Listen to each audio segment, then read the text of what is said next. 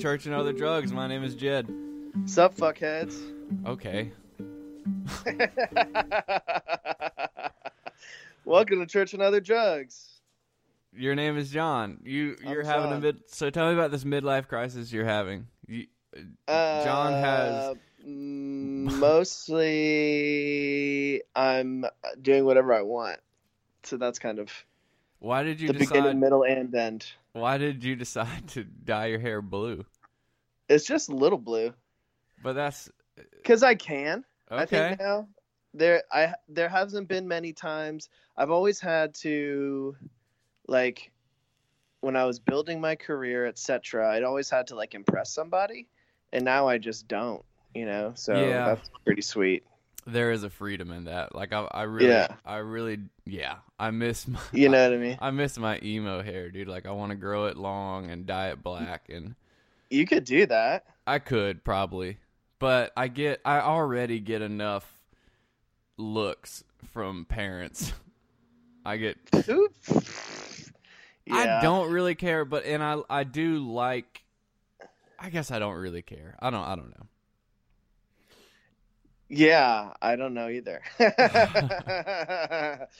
So what Um, what's going on in your life? Where you know what are you doing? Uh, I'm well. I've been surfing a lot. It just got cold, so that's kind of stopped. Um, I just bought a new skateboard, you and they opened a new skate park here, so that's pretty So- sweet. Tell me again how you're not having a midlife crisis. I kind of am, dude. Like I kind of am. It- Um, and it's again, it's like I'm exploring these areas of my life that I neglected when I was going to school full time and working full time, and like trying to build this life. And now we're here, and I don't have to really like prove anything or do a whole lot more. You know what I mean? It's interesting. I'm. It's funny because I'm living that life in reverse. Like, so now, now I'm entering the professional. Yeah, I don't know. not I- even to that extent, though. It's not even. It's not like I'm still just- able to. Yeah, yeah, you are. You're still able to have cool hair and tattoos and shit. Yeah. Here's the thing: is like it's because so you just picked up what four years, Yes, sir. which is congrats, boy. Thanks, dude. Um, yeah, I got sober in that, and then that happened. So you're like right there. You know what I mean? You're like in it. You got sober, and then you're like, oh shit, I have to like feed myself and stuff. So, you know, Yeah, it's part of life. Part of life. So, I mean, are you enjoying it? Yeah, I am. I although I have a hard time with balance, and so shocker, right? So um, I'm having to now kind of swing the pendulum back and be like, okay, I can't be just surfing like all the time, you know? yeah. I What? be like doing that sort of thing all the time. So So, so you literally can just like do whatever you want, whatever you want. You're not beholden to anyone, and you're just living the great life. uh, to an extent, yeah. I mean, I still have to like produce results for my clients and stuff, but pretty much, and I can do that whenever I want. So, yeah, if the surf's up, I've been in the water. I'll say that. If the, if the surf's surf up, is bro, I'm in rideable. the water. If the surf is rideable, I've been surfing it. So there's, you know, that's been pretty sweet. So, are we moving to Canada? Or Canada Have you heard the news? I'm the sure weeds, you've heard the, the, news tweeds, with the tweeds. for that wacky weed. Yep, and they like sold out apparently. I did see that. That's Yeah. incredible. Hey, props sold out. They're like, we're out. The whole country. I The whole what to tell country is out. I got to re up with my plug. Canada exactly. said. Justin Trudeau's like, hold up, fam. I'm right around the corner. I'm coming. I'll be there in five. I, I got to run by the plug real fast. Yeah. Right. Um. Not yeah. You know what's so funny, dude, is that I've been seeing all this weed stuff, and I have to like say and tell myself, I've re- there's been times I'm like, holy shit, I would love to smoke that weed. really? Delicious and nutritious. You know, I loved weed so much. well, you better. I mean, it, now is as good a time as ever to galvanize and brace yourself because, like, it's coming. It's a matter of time. Oh, I know. It's good. I mean, you know, it's just gonna. I think that there's probably more of it now because it's in the n- news cycle. Um, and after a while, it'll just become like advertise, like beer advertisements. It'll just be noise. Yeah. You know. I don't know Um, how much. uh, I think it was a legit news source, but talking about how like Marlboro and other companies are like getting ready to to hop on it. Get down on it. Um, I did hear that Coca Cola is about to make a a weed I soda. saw that. Yeah, yeah. I mean, it's only pretty sweet. yeah. It's just it's a serious. It's a matter of time. So if it becomes legal, John Uh-huh. sparks up a doobie. Do you change your sobriety date? Yeah, that's the only thing that's stopping me from smoking weed. Is do you Uh. think you could ever? Is there ever? Is there? Do you think you could rationalize to yourself doing that and not, and still claiming sobriety? A lot of people do. Could could John? no, I, No? I'd have to get really sick. I'd have to get really spiritually sick for to be able to rationalize that to myself. Hmm. The where I'm at right now, I would not. I could not. No. But you know our brains, dude. Like, Yeah. you we rationalize the craziest shit. Yeah. So of course I could get to a place where I could, but you know, if I'm Well- mentally stable and some semblance of sane, I don't think that that's happening. Well, and every time that so I have it happened with with Chris from from Dopey, and every time, uh, and it, it's happened to someone else recently, but every time I'll I'll talk to someone and I'll and we'll kind of be discussing how like. Oh, there's different paths to sobriety. You, you know, there. You know, look look at it this way, and God won't you know, it's it doesn't have to necessarily be this big relapse. It was just a sin. You can be forgiven. Just all these different things, and I'll start to buy into that, and then I will just fucking sit back and watch what happens, and I'm like, oh, nope. Turns out it's just addiction. You were just Yeah. rationalizing, and now you're on the way. You know what I'm saying? Your It's whole like- life is burned down, and or you're you've died. So Yeah. So it's it, Yeah. it keeps keeps Yeah, bro. happening. it's all cop out bullshit. You know, Well, but Uh, but oh my god, it's so convincing sometimes. of course. But I played that game, dude. When I I, was too. drinking and using, I played the oh, I'm just gonna smoke weed. It's just a herb. It's totally fine. Like it's not like crack. It'll be totally cool this time. You know. And I did that over like. Up at least a hundred times, I was just gonna smoke weed for a while, and that lasted like a day and a half. Yeah. you know there's no way i just i've proven myself i've proven it to myself that that just doesn't work for me Yeah. but i will say like i have met there's those rare people newcomers earmuffs there's those rare people that can do that i'm Yeah. just not i've just proven to myself i'm not one of them you know what i mean Yeah. so anyway I'm- once again, and I and I'm back on the. I just got back from my psychiatrist, and I'm you know back on the whole trying to balance my mental illness and all that, and it's just so aggravating. It's like once again, I just paid eighty nine dollars and eighty eight cents to to tell a guy what I'm gonna do. Like, dude, th- this this this this part really really bugged me. So I'm on a medication called Trintellix, and I was adding Wellbutrin back onto it. This might sound Mhm. boring, but it's important. So on the internet, I've seen all over the place how there's a there's a drug interaction between the two, and the Wellbutrin causes the blood levels of Trintellix to increase by fifty percent. So if I start does taking that mean you Wellbutrin, get a 50% larger boner yes, yes, Okay. which So which, which brings up, it to like You know what I mean? feet. right So, uh, so it makes my 10 milligrams of Trintellix seem like 20. Um, oh shiza okay right, which is fine. You just got to be careful. So you just got to dose back dose back the Trintellix or whatever you right, right, right, right, Right. So I, I'm sitting there talking to the dude, and and I'm telling him I'm on the lowest dose of Wellbutrin. He's like, "Well, how about we just you know up your Wellbutrin to 300?" I'm like, "Well, yeah. See, the thing is though, like, isn't there like a drug interaction between Wellbutrin and Trintellix?" And he's like, oh, "Hold on a second. And this motherfucker googled it Yes, he got on his phone. he got on his phone, bro, and just and just looked it up, and he goes, Uh, "You know what? You're right. It sure does." And I was like, Oh my god, he was just gonna give you that shit. Yeah, They just they're so willy nilly, dude. I know. They're so willy nilly. And I just saw an article about the FDA's pushing through a new hyper addictive opiate. Too. Ooh, what's it called? I want. What's it called? Oh my god, I need to Google it right now. Ooh, tell me more. Um, I don't remember, but they're pushing it through. So, but they're gonna be safer this time with of it. Of course, dude. Of course, It's gonna be different this time. They're not gonna give kickbacks this time to doctors. Yeah, yeah.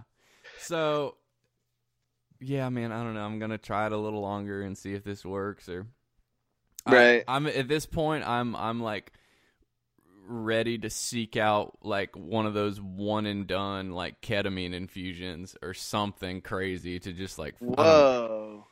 I mean, not really. I don't know. Honestly, like if this doesn't work, like I, I'm serious. Like under the care of a doctor, like I'd be willing to try that.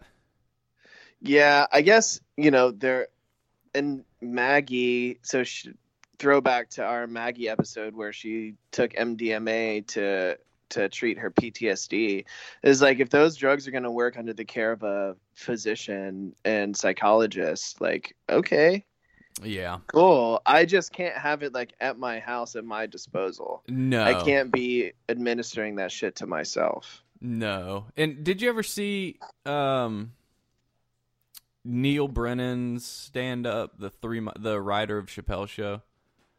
I don't think so. I haven't really been much of a stand-up person.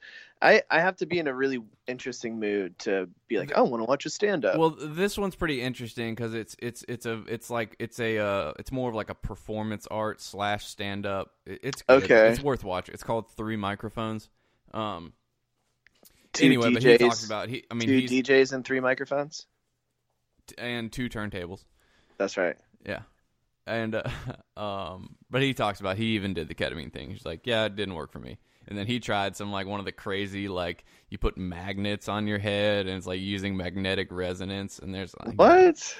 I don't know, bro. I'm so over it. I'm so over it. I just want something to work because I, I find myself back into that like I just want to when I'm just chilling, just feel normal. That's that's all. Is that really so much to ask? I don't think so. I don't think anybody. I I think you might be chasing a fantasy though. You think? I don't. I mean, May- depending on hmm. the day, dude. Like, what is normal? I Okay, well then unless let I'm me like quiz you. firing on all spiritual cylinders. Like, I have fears and anxieties. Like, that's just a human condition. You know what I mean? Like, I don't know. Huh. What? Tell me what you define Well- normal to me. Okay, well let me. Well, uh, I'll I'll I'll quiz you. Okay, quiz me. So, are there times that you are able to? Well, all right.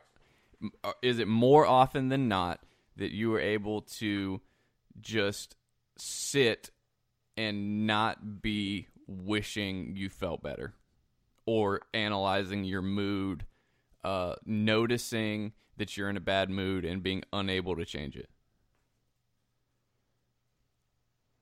Not. Not very often. I don't feel that way. I don't feel that way super often. Okay. No. Um. I'm not fixated on it. If I'm in a bad mood, I'm in a bad mood, and I'm like, fuck, I'm in a bad mood, and and I will try to do things to not be in a bad mood. Maybe but that's just the maybe that's one of the small differences is that I'm I'm just so overly aware of it and like yeah, I just refuse to I hate sitting in it because I know that there's like another way. you're like overly analytical. Yeah. about the whole situation. and I'm not an asshole like which you- you're just completely fine with being a stone cold the asshole. older I get, the less I'm okay with it. But you're right. There are sometimes I'm like, I'm in a bad mood. Y'all need to just stay away for your own safety. Y'all should, yeah, you should. Y'all should read some of the texts I get from John sometimes when I'm like, "Hey, how you doing? Are things going well?" And he'll just text back like, "My life is burning to the ground. Not today. Text me tomorrow." that was like a hey i'm having a really shitty day please don't inter- you don't want to interact with me today No, I, I did appreciate it, but but I was like, Yeah. "Ugh," but like I felt it from across the the the country. Like I felt oh yeah on my thumbs. that's just like, that's because you know me so well I know, and it's other I- people wouldn't have other people don't i don't think like can feel the seethe Yeah, I. I could literally feel the seethe, and it's like, oof, dude. yeah, It was dude, it's rough. It's Um, rough. It's, yeah. Well, let's uh, let's pause. We're uh, we're talking to old uh Scott Countryman. Should we stop, collaborate, and listen? I think we should. I think we should too.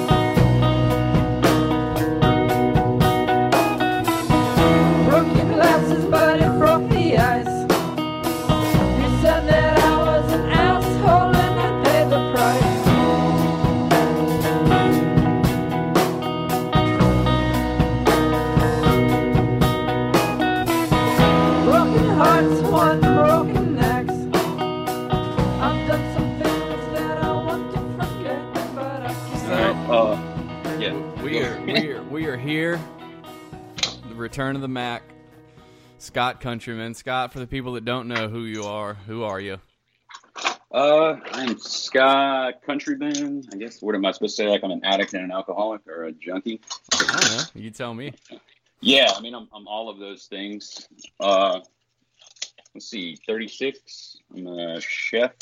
Um, active in the dopey community, and this one kind of. I'm probably that uh, asshole that writes mean things on the message boards or your Facebook comments. Yeah, where did mean Scott Countryman come from? It's not mean, dude. It's just more. I guess it's snarky or cynical. It's Uh, hardline trolling, I'll call it. Yeah, because like I don't, I don't set out to like be an asshole, but I think a lot of it's just like. And, and the other thing is, I don't buy into like the whole "woe is me" thing, and I don't know. I just try to put it like as plainly as I can, Ex- and also explain that. What do you mean? as far as what The woe is me thing. Oh, like the oh, I'm addicted and I don't know what to do and I don't have a choice, you know, X, Y, Z. A, a lot of that, a lot of it comes down to it's like you know what you have to do, you know what you need to do, but you don't want to do it, Right. Or you're not. The consequences haven't been so bad that somebody else is making that choice for you, and you don't have the strength or whatever to make it for yourself. Right. You think it's like that's all you think people are capable of that though? I mean that just sounds like the the willpower thing. Like just muscle through. Uh, in the beginning, no, but like after you've been to several rehabs and done it, you know, you you know the business. Yeah, that I can get down with for sure. Yeah, and that's that's more so where I'm where I'm coming from. I have a specific example in mind, and it doesn't have to do with this. So, I mean, what's the example? uh, I can't really talk about it on online. Oh, okay, but- gotcha, gotcha. Um, so well, and also I wanted to bring up your uh your text the other day because I had like a very similar thing happen like right around the Oh. same time. holy shit, that was fucking amazing. So uh, I was picking up a script at uh, CVS, and I'm an idiot. So what, like, Xanax, Adderall? uh, what was it? Um, no, uh, Effexor, and I was getting. Oh, you're on I- you're on meds too. Yes, I'm a huge proponent of medication. Okay, good. We can talk about that. But all right, Yeah. continue with the story first. Uh, so I know the pharmacist ladies, and they all know me and my background or whatever. And uh, the guy, there was an elderly guy like to the left where he was trying to like pick up his prescription in the consultation window, and uh, the lady is on the phone. The pharmacist, he's on the left, and the lady is on the phone trying to call the other CVS to get his medication. And she says, "All right, I need." she said, I have this gentleman here and he has a hundred, it was like 190 or some ridiculous number of uh, the fentanyl 100 patches, the uh, micrograms, uh, transdermal. A hundred and ninety. It was something ridiculous. I'd have to look back at the Oh text that I that I sent you, but it was some like astronomical number. And uh, I was like, holy shit. And of course, my mind immediately goes to how much that is worth on the streets. And I saw this guy with a cane, and I was like, shit, I should just follow this dude, beat his ass, and take his stuff. Uh, which is a little scary because my mind will, despite having some long term recovery, that it, it will immediately go there. Well, well, no. So you know what's interesting though. So one of the, so there's the theory that all drug addicts have uh, a form of PTSD, and one of the hallmarks of PTSD, like if you've been assaulted, is like hypervigilance and like role playing in your head. So that almost makes sense where it's like you'll just your gut reaction is to how you could acquire those drugs. You know what you know what I'm saying? Like it's not like it's not a conscious choice. Uh, I just I remember the last time that I really got to enjoy the fentanyl, the transdermal patches, was in college. I think I was a junior or a senior, but I was remember I was living in my fraternity house in Winthrop, and uh, I'd stolen these martini glasses from uh, Ruby Tuesdays where I worked, and uh, Classy. yeah, and uh, so we would squirt a bunch of the gel and cut it with acetyl alcohol and put it in the uh, martini glass or whatever, and then just draw up shots out of there. And then we had another one that was cocaine because you got to have both together. Oh, of course. I, I can't do fentanyl by itself. It's just too powerful. Like the sedation factor is too high. Uh, so I like to shoot coke with it. But uh, that was that was probably my last real experience with pharmaceutical fentanyl. Yeah, my so yeah that that above all opiates, I think it was just it, like I only had like enjoyment from it. It was like I think I only really came across it maybe like a handful of times, but when we first did, we we just straight stuck the patch. I mean, dude, I was like 17, I think, and we just stuck the patches on and would just take a hair dryer to them or cut them, and then when they were done, uh, take it off and suck the juice out or stick it on your gums, that sort of thing. But oh, I just remember I threw up every hour on the hour for like 12 hours, and I was like, this is the greatest thing ever. Like, Yeah. this is the greatest feeling ever. Uh, I used to I used to buy them from this old fat dude that lived like four doors down from our fraternity house, and I think I met him when I was walking my dog or something. But uh, he was disabled, and I would go over there and buy them. And this one day, I gave him the money, and he was like, "Hey, just get them yourself out of the safe." I'm like, oh, God. "Sure, Yeah, I'll- I'll- absolutely, sir. yeah, dude. Don't worry yourself. Don't get up out of your chair. so I went over there, and of course, I took like five instead of two. Uh, knowing, I mean, you can't take them all. You know, he's gonna Right, know. right.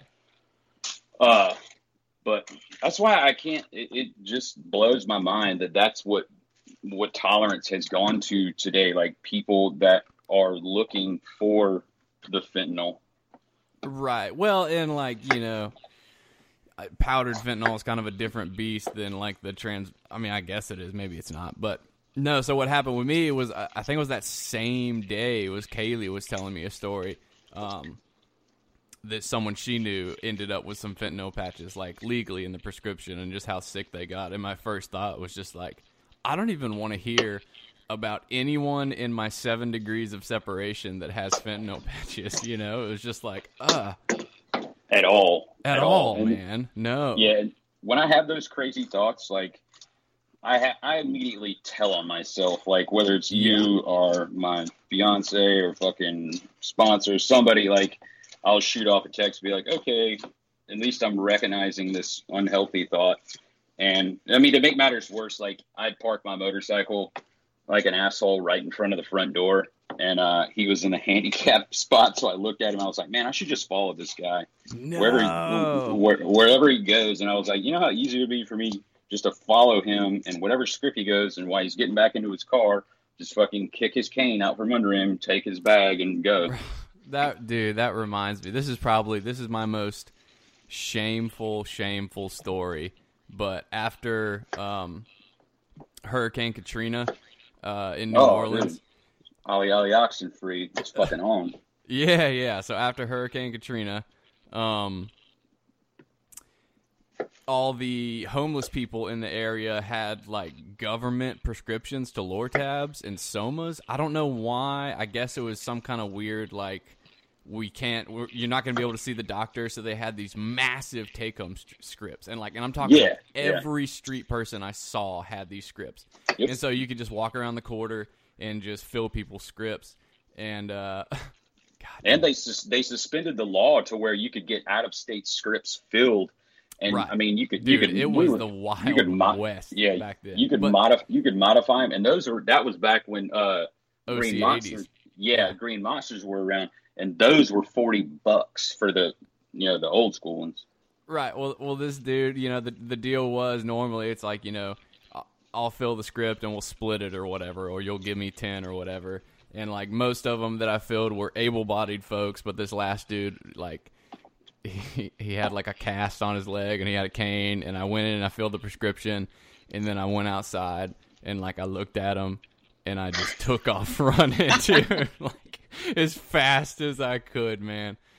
Ah, yeah, I'm, I've I had to make living amends for that one. Oh, I didn't even uh, remember that for the longest time, and then like I think it was when I saw someone on the street, I was like, "Oh God, I got to make amends for that." Wait, what was Yeah. your? You were you have? What about you and Hurricane Katrina? Oh man, that was Were I- you locked didn't- up then? No, no. Oh. Um, have I never told you that story? I think this is when. All right. So I just gra- I just graduated. It was I graduated that May, and then it hit the what 29th or 30th of August of 29th. 05, right? Yeah, Yeah, the tw- 29th was it 05 or 06? oh five. Yeah. Okay. So I just graduated, and I took that job uh, with an insurance company and got a huge cash bonus, and uh, I was doing claims adjustments, and I was doing this uh, slabbed out house, and I watched the neighbors down the street unload these Walgreens totes. It was like Walgreens or CVS, like pharmaceutical totes, the big. Uh, I think postal services use them a lot too to keep things in. They have like the plastic things that fold in on each other. And uh, I was like, oh, these guys robbed a pharmacy. So I, yeah, I finished what I was doing and I went over there to start talking to him. And I'm in my whole, you know, little work get up or whatever. And uh, I said, you know, what's up? I want to do this, that, and started talking to him. Finally, I just went up and asked. I was like, look, man, let me buy some what you guys got going on over here. And I ended up getting 5,000 K8s and What are a- K8s for the uninitiated? oh, uh, Dilaudid, hydromorphone. Yeah, Um, five thousand, dude. Good Yeah. lord. it was in the big. Uh, I'd never seen a you know well they're really small, so like a container of that is, is not actually that big.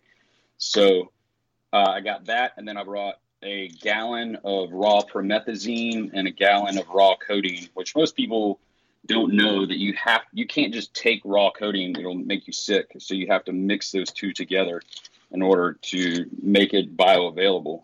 But Hmm.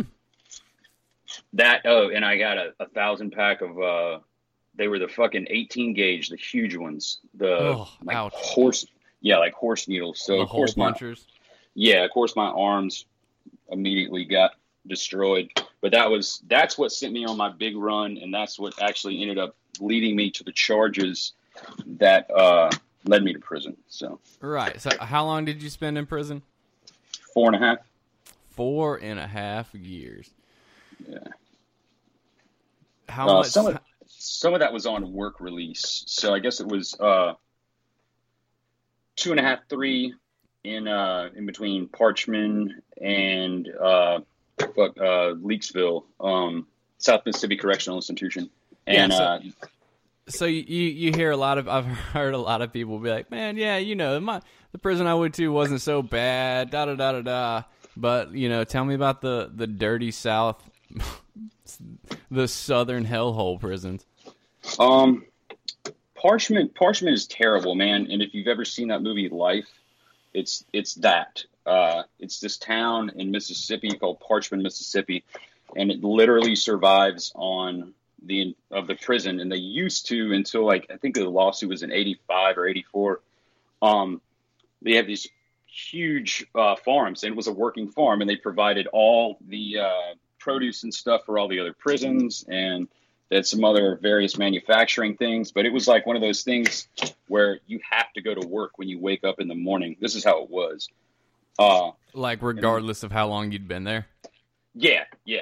And everybody worked, and they had everything set up by camps. So there were these uh, acres and acres of cabins, and each cabin had in between 15 and 30 people in it.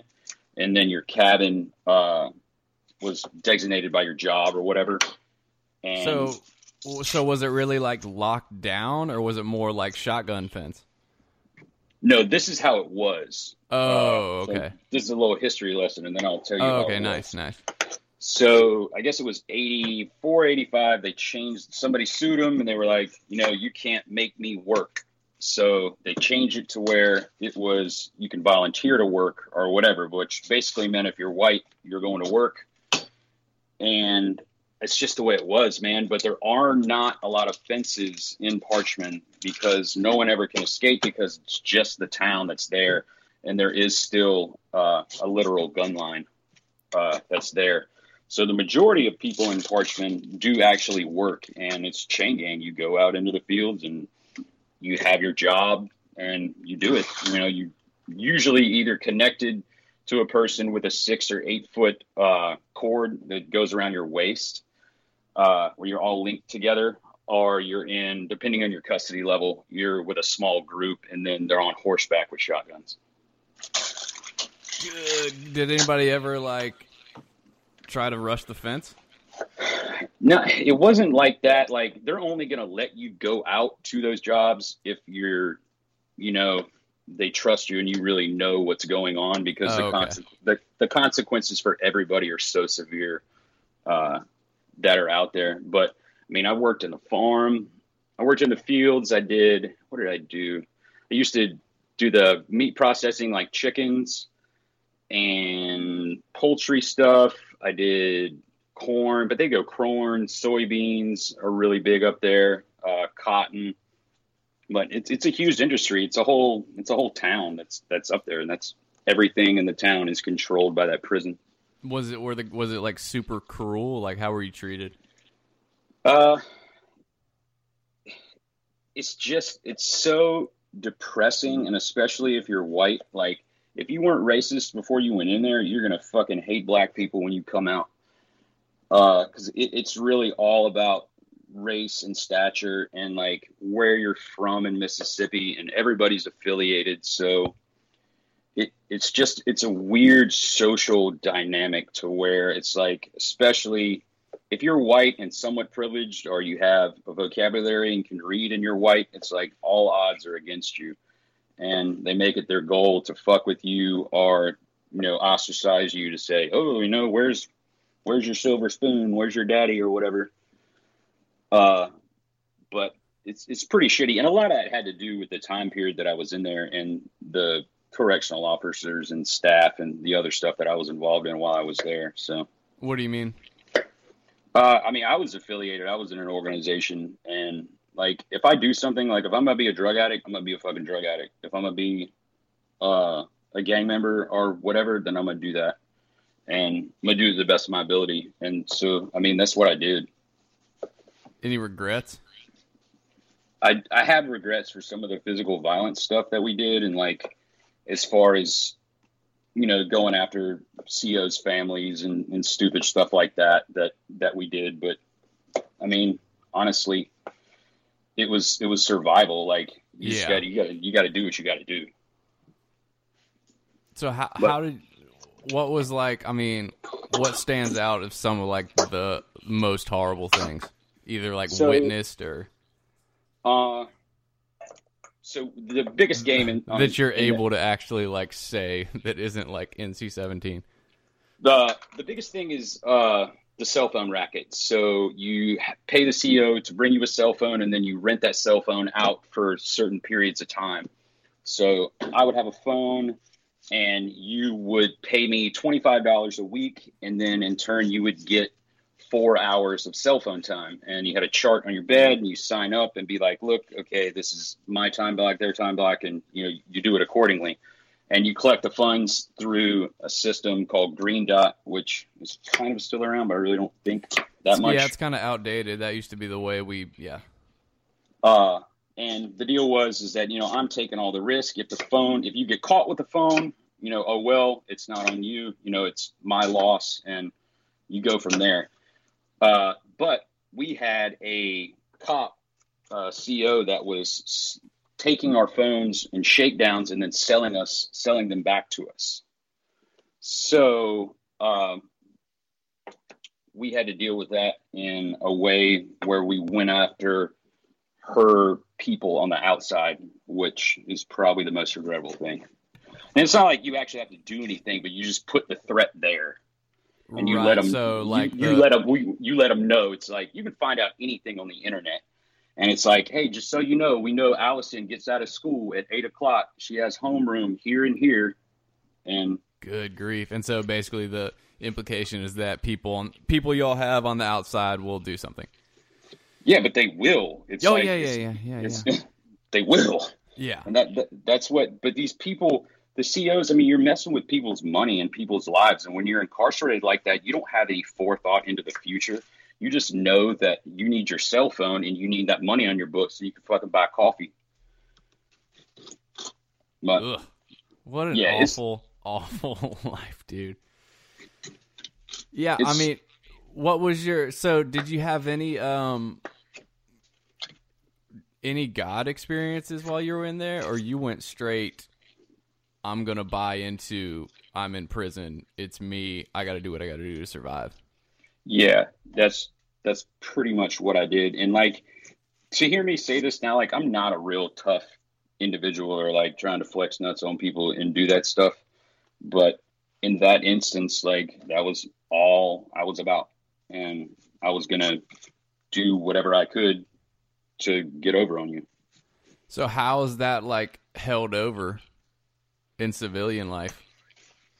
Um I tell you that the only time it's ever really or recently that comes to mind, went to this haunt went to this haunted house. Not haunted Oh, house, so Yeah, like- yeah, yeah. Yeah, a, haunt, me. Yeah. a, a haunted uh, park trail thing or whatever. And I'm like, these people are not gonna be able to touch me, right?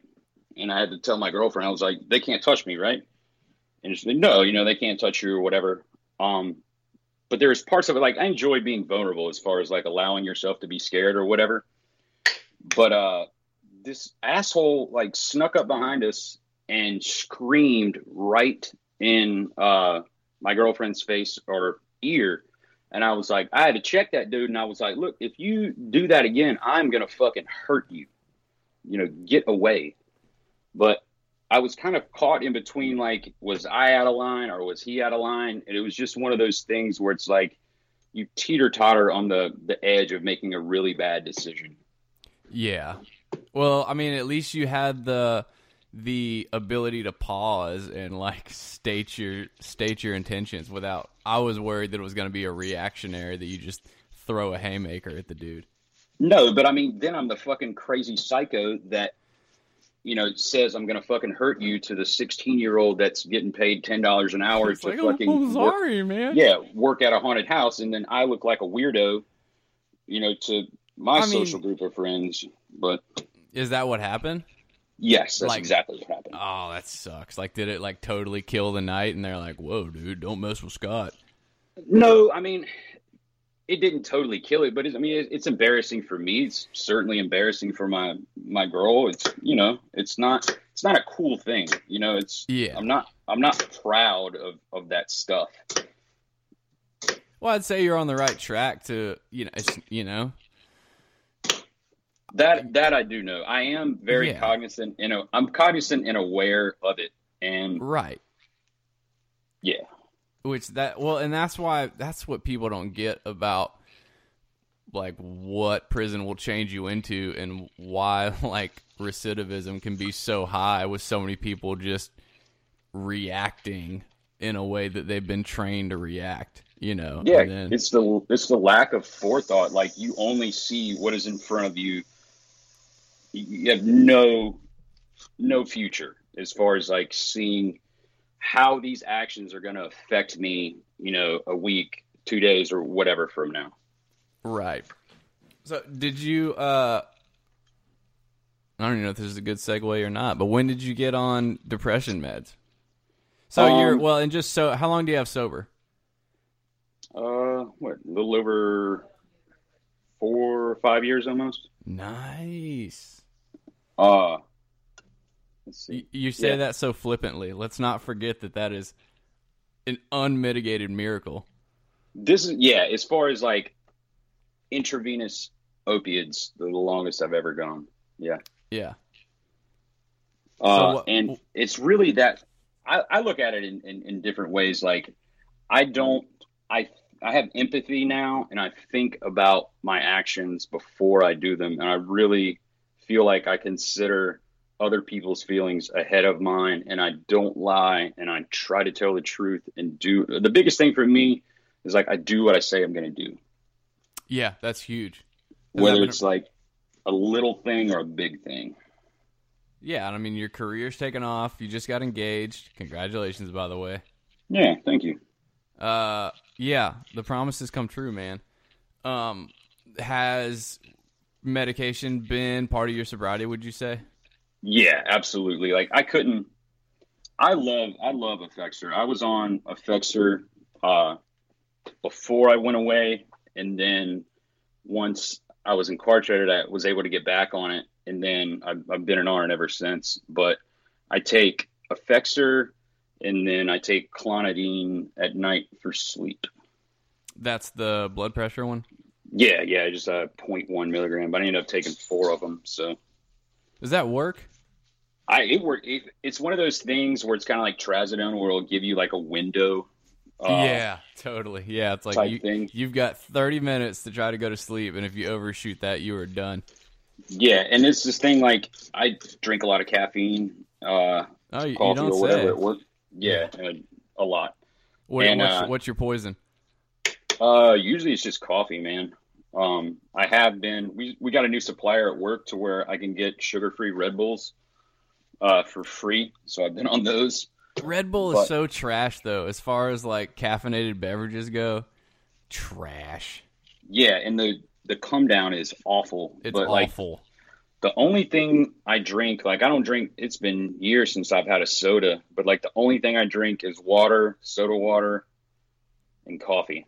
Like I don't drink anything else, uh, which has been huge because fucking soda is the worst, dude. Like diet soda, regular soda especially, but like that stuff's really bad for you. I think it's well, one of those I've things. only, like, yeah, I've only realized that now at the age I'm at, to where like I, I'm, I'm finally, like I feel effects of things that I eat, good or bad.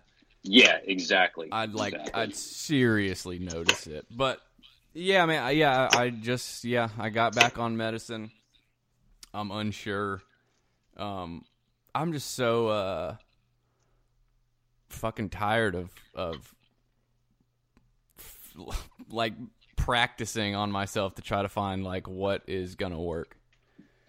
I'm one of those people like I've resigned that I, I'm just I've done so much damage to my mind and brain or whatever that I know I'm gonna have to be on something forever, and I think that's what I struggle with. I and. I, I don't care. Like I'm all fine with being on drugs. I mean, medication do, like it does what it's supposed to do. You know what I mean? And uh, that's why I've really kind of been disgusted with AA and NA lately. Uh, maybe it's just in our area. Uh, just people not being accepted, uh, whether it's medicated assisted treatment or weed or whatever. Like, I don't care. I I think recovery, you need to be a better person. You need to be a productive member of society, and you need to, you know, The follow these simple steps. And whether you can get away with having a beer, you know, every The- now and then, or smoke a bowl, I don't give a shit. You know, I I think you should be a better person and don't lie, steal, and use that stuff. I on I agree in the partial. I think the problem with giving that whole cloth advice is that like if you well I see I agree with it because everybody that goes in the rooms is not a 10 percenter like straight junkie, right? Drug addict, can't do anything. And, Right. and the problem is those people, which I guess that's on them and I guess you got to figure it out. But it's, it's such a risk reward, like the risk reward is so heavily in the risk area where it's like if you if if you try it best case scenario, you got away with drinking a beer. If it doesn't, I mean worst case scenario, you're dead. Yeah, But But it's- but yeah. Yeah, you and can't you can't go to these millennials and kids that have been snorting Roxy's when they're 15 and tell them that you can't drink or you can't smoke weed anymore for the rest of your life. yeah, hey, you're it preaching just- to the choir on that one. That's literally my job. yeah it just it, it doesn't work so if you present recovery as this you know you've got to wear this jacket and you have to blindly follow these rules you know you're going to go right back out there. It's not you've got to have some middle ground. And the constant thing that everybody says to me is well you're looking for an easier softer way. You're like yes i am because it is so bad. Everybody is dying. Like you've got to at least Yeah. ex- you've got to at least hit pause in these kids lives enough to where some of the life mistakes and consequences can be corrected and then you can deal with complete abstinence if you want to how bad is it in Charleston right now? it, dude, it like I want to fucking cry right now. I've lost so many fucking friends and acquaintances this year that it's it's sickening, dude. You eh, you just die. Like you someone in your kitchen, huh? yeah, I mean we've had. Let's see. The first one was last May with uh, Jason, and he just OD'd in the bathroom at work. God. uh, right in between shifts. Uh, Alistair was like two months after that, and his mom found him. He was part of the No. Oxford. He was part of the Oxford house that was down here, and I fucking love this kid. Like, first shot at recovery, had never gotten clean before. You know, was a gutter junkie, and you know, I he got clean. I got him a job in my kitchen. He's doing fucking awesome. Uh, and then, you know, he moves out of the Oxford house, still working. And then he moves back to Florence and I got him a job at a kitchen in there. And his mom would call me once a month or we'd trade texts or whatever on Facebook. And then she calls me and was like, I just found him dead. Jeez. And it, it- it's just every, it's, it seems like every three or four months, somebody in my social circle is dead. And that's like before Yeah, we that's- started rec- before we started recording, it's just like if you're on opiates or you're like playing around with it, it's like, or you're someone that's halfway in recovery or whatever. It's like I just can't be around you. I can't expose. I have to protect myself because my emotions are so linked to it. And that's like when Chris when Chris died, man, that fucking affected me a lot. And I Yeah. I, I talked to those guys like every day. And whether it was just like a little flippant text or an online exchange like chris was a big part of my sober circle. And the way with technology is now it's like i don't have to go sit into a meeting you know what i mean? Like i can have a text conversation with somebody and get a shit ton out of it. And that was what chris was to me. He was somebody that was on the side that i knew i could text or call when i went through stupid situations like when I saw that guy at CVS. And, Right. you know, it was just one of those things. And then we were socially friends too, as far as, you know, we had the same interests or whatever. But that shit hurt, man. Yeah. It definitely it woke me up at the time because I was kind of in a weird place too of of like well, I mean that's what I'm saying because I was kind of in the weird in the place of like, yeah, I mean, you know, maybe there are different ways and like maybe I could eventually do this that or the other and then it was just like, "Oh, no, you can't." That's what happens. Like it Yeah. was fucking a very big blindside. Yeah.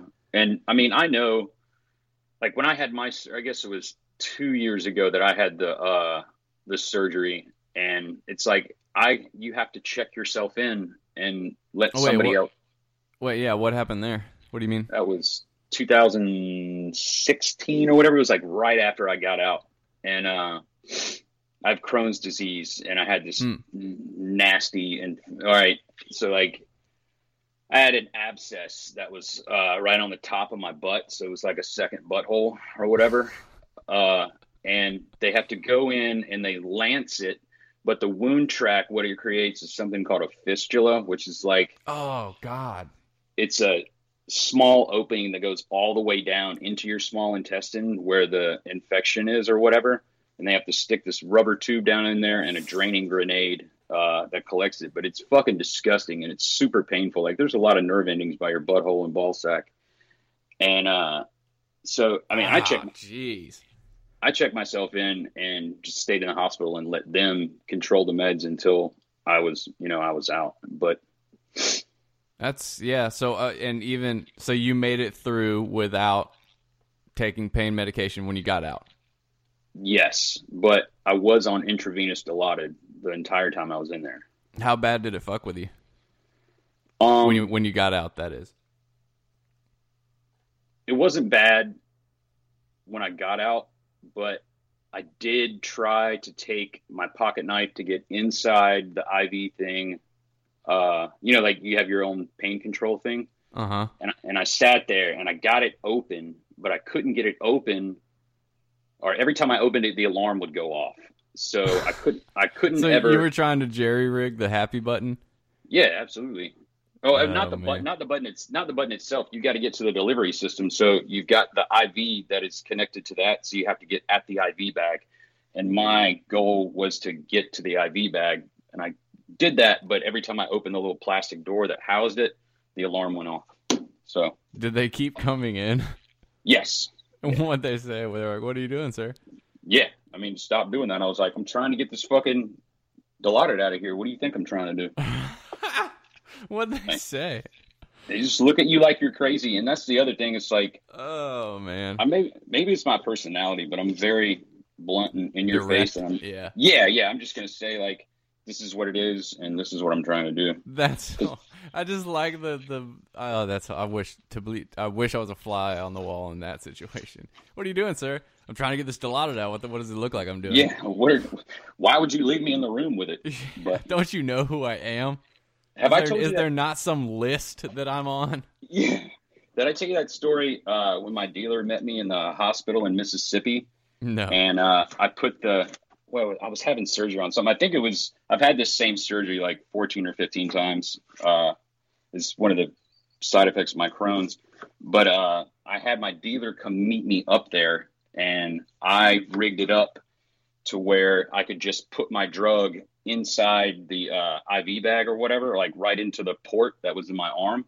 But I fell asleep and it got crimped. So instead of going into my bloodstream, it went back up into the bag and it turned the bag instead of a clear uh, liquid, it was brownish. Oh, how'd you, how'd you explain that one? Uh, they almost arrested me and they kicked me out uh, very shortly after that. Oh, Because they, I mean, they knew, yeah. ex- they knew exactly what I was doing and they could have charged me with it. But I mean, I admitted to it. Like, they were like, "What isn't that? I was like, heroin. but Oh Lord, man. Yeah, my yeah. That my uh they when I one of my one of my comas, I don't remember which, but when I I woke up out of it, uh I, all I remember was uh having the thought. Well, see this this is the thing too that people like so every time I've been to the hospital for like an overdose, they give you IV benzos, which immediately turns me into the most drug seeking monster on earth, right? does it does it do that to you? Do you so you're like, yes. it's you're cognizant of it. Yeah. I, No, I- in certain- retrospect, I am Oh, like I am not in control, Just, like straight up. Because this is what happened: is I I woke up. I I don't. All I remember was thinking, I'm in a hospital. There's drugs in this hospital. Let me find some drugs. Yeah. So I I unplugged everything off of me. I was in the ICU, unhooked everything. I'm naked, and I just go wandering. And I guess my rationale was that they would refrigerate uh, opiates. So I was in some refrigerator, uh, and I turn around, and this nurse person's like, "What are you doing?" And I was in the staff break room in their refrigerator, butt Drunk. naked. Yeah. And so, and because they went looking for me, because my all my machines were just beep, just Yeah. flatlining, because I'd unplugged everything, and I was just gone. So they had to post two police officers next to my bed for that. I've had friends like that that we'd have to like search before we went out. It was like, all right, and just making sure you don't have any Klonopins or anything on you because like uh, certain people react to that drug differently. You know what I mean? Like Xanax or any kind of uh, barbiturates. Some people get really weird on those things. Oh, I get, dude. It was the, uh, it was so like I was just so out of it. Like my poor, like Miriam. Once again, I apologize, but and it, like my mom was there, and I just remember just screaming at her. This is like day six of me being in the hospital, and she was talking to me about going to rehab, and I'm just screaming at her like I don't have a fucking problem, like laying in the hospital bed, just Oh, so no. irate, like you know, awful, awful, awful, awful. And so, and I and I realized what it was because the same thing happened. My friend overdosed and was in the ICU, and uh, the same thing, man. He was on like the same drugs, and like everyone was like, "Why is he being such an asshole?" And like he, we caught him like trying to call his dealer, and I was like, "Look, you know, like he's not, he's not driving the ship right now. Like, don't really hold all this against him." Yeah, this is this is not not him. That's no, like what it- man. That's one of the things like uh, your parents. You know what I mean? And I still that's that's probably the the biggest thing that still fucks with me is the harm that you do to your parents and stuff. Uh, not only being incarcerated, but like you know the whole aspect of addiction. And now it's like my relationship with my parents is decent, but it's always going to be fucked up. You know what I mean? You can't do that kind of harm to somebody and expect it not to be different. You know, it's, it's on some level. So Sure. I I know they're always waiting for the other shoe to drop, but you know now that I got engaged, I've got a decent job and everything. You know, there's uh, I'm putting hope. one, yeah, there's there's definitely some hope. Uh, and we go out to dinner and sit and eat and you know have fun or whatever. But there's still, I think there's always going to be that little barrier there, at least for ten years or whatever. But it's it's just sad, man. And my sister works in the field too. Um, she works at the methadone and Suboxone clinic uh, down here, and you know does great work. But it's just like the fingers or far reach of addiction is incredible. Yeah. I can't imagine what you see every fucking day with little kids, man. Yeah, it's tough. It's certainly a a whole new a whole new thing, man. I have to like every day it's me begging God like you know, give me grace, patience and like wisdom here. Um do you get do you get to see like a positive side of it? Are, are, Yeah. there, are Yeah, they yeah, there yeah. long enough? Are they there long enough for you to see like a, besides a physical, like an emotional change or whatever? Or are they just too young Yeah. to really? No, of course, man. There's success stories. Absolutely. I just mean, 'cause- remember, I remember my first rehab, and it was one of those Jesus rehabs uh, that was, you know, for younger people. And I think I was 19, and like I was the oldest person there, and uh, just going through that and seeing all the youngsters there, like 14, 15 years old, and it's like, how can you be a drug addict when you're this young? You haven't even. some, some of them absolutely are and some of them aren't and so you know it's it's just a lot of what i do is seed planting a lot of what i do is uh triage and just like stabilization and just like life skills and getting you to think another way. But i mean we do have success stories man. I mean a lot of them this is what it took and they're scared straight and they're good you know? I mean That's you just never i mean i always think too uh someone's got to do it. You know what i'm saying? Like might as well be me. I, I can Yeah. definitely relate to him i was there when i was 15 so it's for you- better I or mean- worse i'm definitely called to it. Do you enjoy going to work? yeah. That's one of the things like uh I get a lot is like I fucking love my job. Like I love making food. I love being able to go to work and know like what I do has an impact as far as like the decisions or whatever you do, you know what I mean?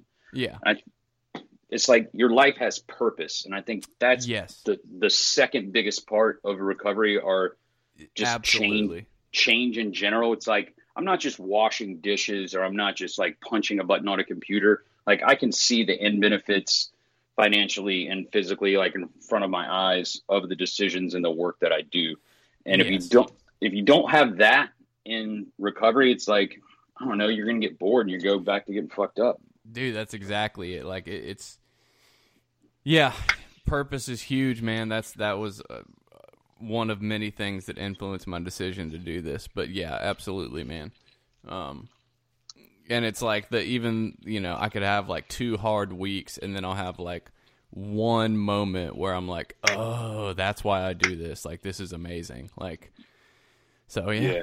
I know I, the other thing that's helped me a lot is my best friend down here is we started in the Oxford house together and I've gotten to see like I haven't gone back out and he's gone back out and in and out, in and out, in and out.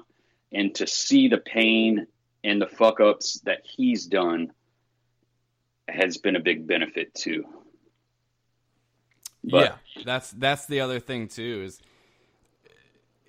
it definitely. I mean, that's the whole point of step twelve, working with others. That's the biggest point. Is like it just completely brings you back to, oh, I don't want to do that. You know, as much as like I might hate sobriety sometimes, I absolutely don't want to add detox or court cases or probation or you know what I'm saying or like. Ugh. Yeah, and that's I think to kind of change subjects a little bit. It's like I still don't have a respect for rules or authority, and maybe that's you know just who I am or whatever. But I think a lot of that goes with addiction. And I was talking to my girlfriend the other day, and we were talking about drugs or something, and uh, she was like, "Yeah, and it's illegal to possess this drug or whatever." Oh, we were talking about. So we have people at that come to my job, employees or whatever, that are either high or on some type of substance when they come into work. And I pulled At a everybody. restaurant, get out of town, bro. Yeah. So I pulled everybody together. In my mind, I said, "Hey, man, if you guys are going to get use drugs or whatever, do a drug that is going to help you. Like, please do cocaine, do Adderall, do meth, do something that is going to help you. You know, if you come in here stoned or you come in here drunk, especially, you know, two hours later you're going to need to start drinking again. And I'm not going to let you drink while you're working. So do something else." And that was where my mind was going. And of course, my boss and my girlfriend, like, yeah, but it's illegal. And my mind, I, I don't, I just don't have respect for rules, which sucks because I, you know, feel like yeah. a shitty, I feel like a shitty person. Uh, I mean, you'll develop it over time. Will I? I don't, I don't know, sir. I mean, you do. I mean, you just don't have respect for a very particular set of rules. I mean, like I, I, don't have time to figure it out, but I'm sure I could name rules that you have respect for. Yeah. Now I will say I found you know 100, I found a hundred bucks in the parking lot.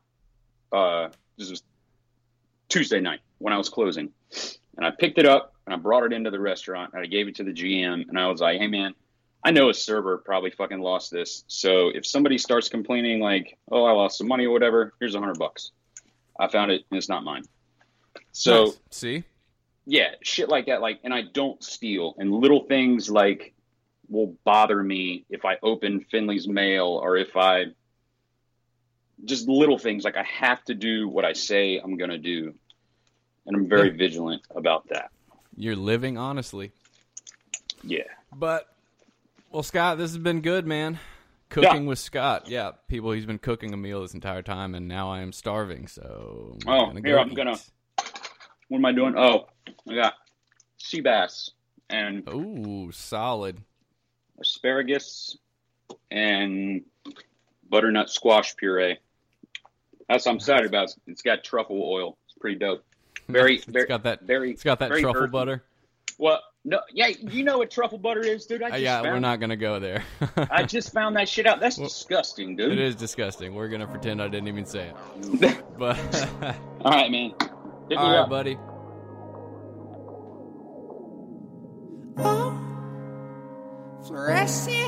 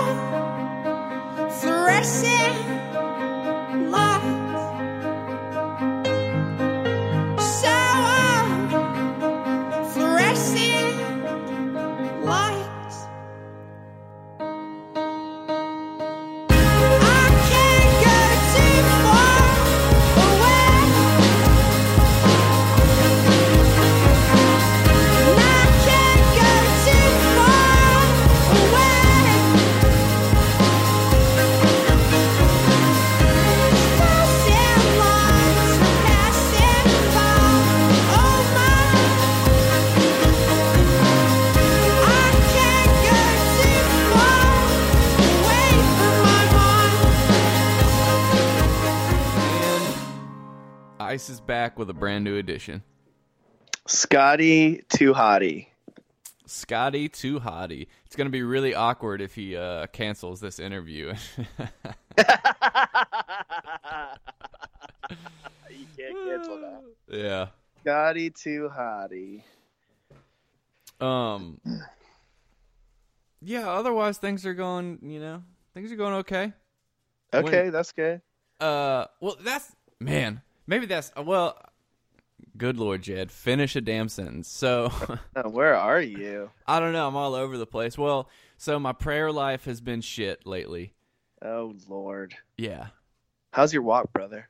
It's well, you know what? You know what I read the How's other your walk morning. with Jesus? It's I. It could always be better, and that's the other thing. But you know what helped me?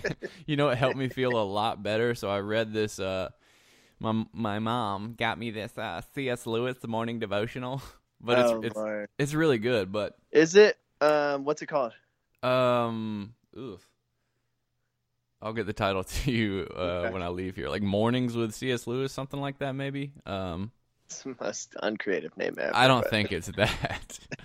Publishers, if you're looking for me to name your next book, I will. Uh, we'll call it painfully obvious book titles. Um, yes. oh, thank Kaylee. Uh, Kaylee for Kay- the Kaylee just busted in the door with the book. My girl. It is called A Year with C.S. Lewis. Daily readings from his classic works. So not yeah, that different. weak ass title. Pretty Yeah, weak. Super weak title. Pretty weak. Um, but it was a really cool. Uh, let me actually just read it.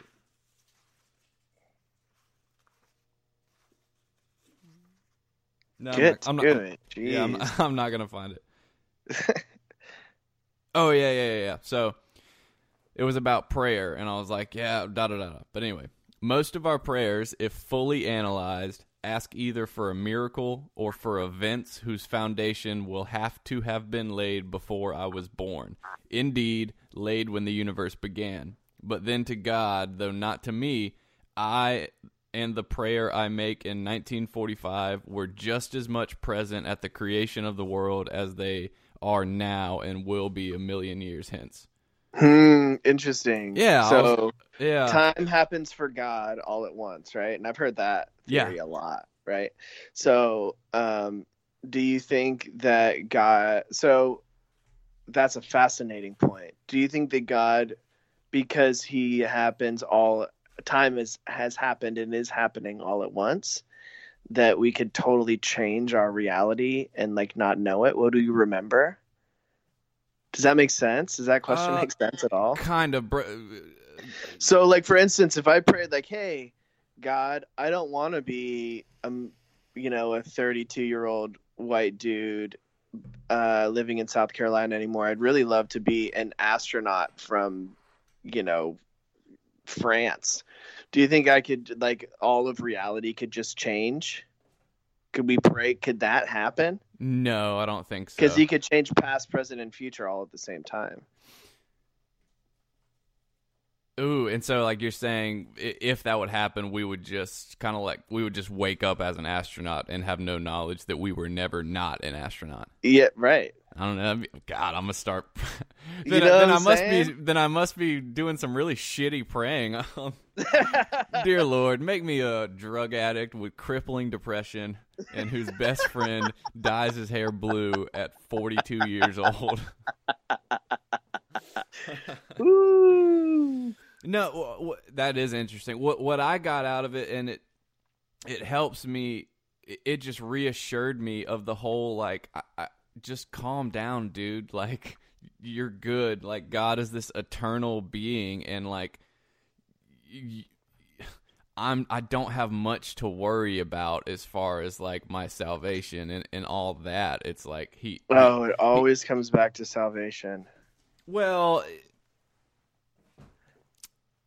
I, I don't mean specifically like where I'm going afterwards, but more that like that God loves me and there's nothing I can do to sway His like blessings on me or whatever. Oh, interesting. I so take that for granted. yeah, I'm always like, yeah, I'm good, dog. I know, dude.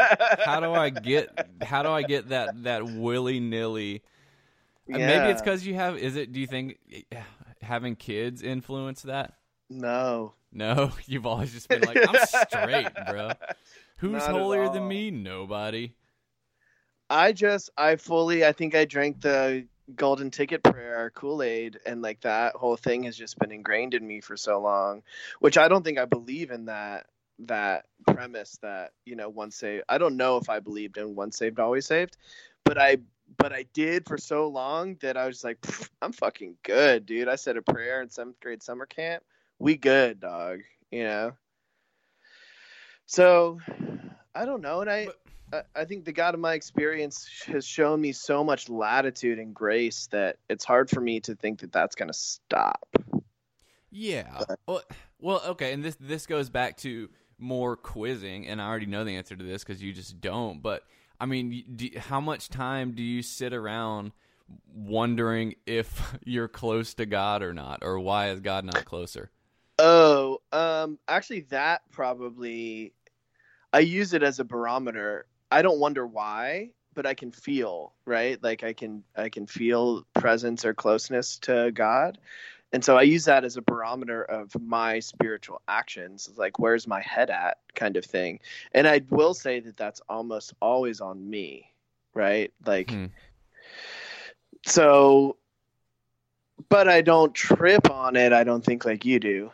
Yeah. You know, I'm like, oh shit, I haven't been, I don't feel close to God. And then I go through kind of the checklist, like, oh, I haven't really been meditating or praying or being of service or, you know, doing the things that I'm like, whatever, quote unquote, supposed to do. I think supposed to is a bad turn of phrase, but just for the sake of conversation, I, I'm not doing those things. If I do those things, I'll probably feel closer to God. Um, at the same time, if I am doing all those things, I'm just like, meh, okay, well, I guess I'm not supposed to feel close to God right now, and just keep on keeping on. Dude, bottle and sell that to me, please. Oh, yeah, I don't know. I also think that there's sometimes I'm just not. uh, That's just God's not a vending machine. yeah. You know, like I can do these things and be much more and, and be much more likely to feel close to God, but sometimes I do all that stuff and I'm still like n- not feeling it and. yeah. my feelings I, I've come in my in my sobriety um, I've trained myself and been trained to know that my feelings don't really matter all that much how I feel about things um, feelings aren't facts right Yep. so That's true. and, and that's just been practice How how dare you use my own counseling abilities on me? Oh, that's what's so. it- And I have to take a step back and, and remember how much like how much good I'm actually doing. It's it's just it's it's man, the world is so strange. It's I, it's like I can understand. Yeah, it's strange. I mean, on like a macro level, on a day to day basis, you do way more good for other people than I do. I mean, like way more. Well, that's a given. You know? I know. Thank you. Yeah. I mean, but that, but I don't know if that is that like a. I don't know how much that matters. I mean, it does. We're supposed to be doing it, helping others for sure. I think that that's like our call. I- Um, but and I do. I mean, there is. I mean, a, a lot of what I do is in in my deepest recesses of my spirit is like I really want to make my my dad proud, and like I hope that when I get to the other side, you know, I'll hear that like, "Thank you for helping my kids," sort of thing. You know. oh, not Mr. Jeff. Got no, it. not Okay. Mr. Jeff. I've already, you know, he's he is very proud of me. I was going with the uh with the super spiritual dude that prays Gotcha. to Papa. Gotcha, gotcha. Understood. Figuratively speaking. Yeah. um, yeah, dude, I don't know the answer. I, I'm like, I'm really cool with where I'm at, though. I think. That's good. Yeah, I'm ready to come to Mexico with you. come to Mexico with me, dude. I am, dude. Next summer, that's what we're doing. All right, Or let's at, at least let's for get a little bit of it. popping off, dog. Uh, you know who else is coming to Mexico? There's this beach I found that's like super close that you can only get to by boat. It's like this little beach village. Oh, nice. So we'll have to go take a day trip there while you're in Mexico. We're also going to bring Tyler Paulson, Ryan Davis, and T-Paul. Tyler Wicks. Uh, I- I- I, th- I I- think I- Tyler Paulson is. These are the new Patreons. I think Tyler's b- been a Patreon. Maybe he just re-upped. I don't know. We got another email, so you get another shout out. His What's name was? Tyler Paulson. So here's the thing. I was thinking about this yesterday when I was mowing my lawn. hmm We have, I don't know, like a thousand listens an episode, something like that, right? Mhm, Like a mhm. thousand people tune in to Jed and sometimes John every week to listen. And we have what, like 30, 20 or 30 patrons? Like thirty-two. Y'all motherfuckers is stingy. I know. Like, what in the world? and now we're uh the, Y'all the can't throw us five dollars a month? Come on, y'all. I know, and, and the the current iteration of of Patreon bonus episode is bonus episodes is the Raccoon Crew, which is me, Tyler, and Heath Dills. So uh Increíble. It's so increíble. Like y'all are seriously. It's, honestly, our best content is on the bonus episodes. Y'all are missing out. It's true.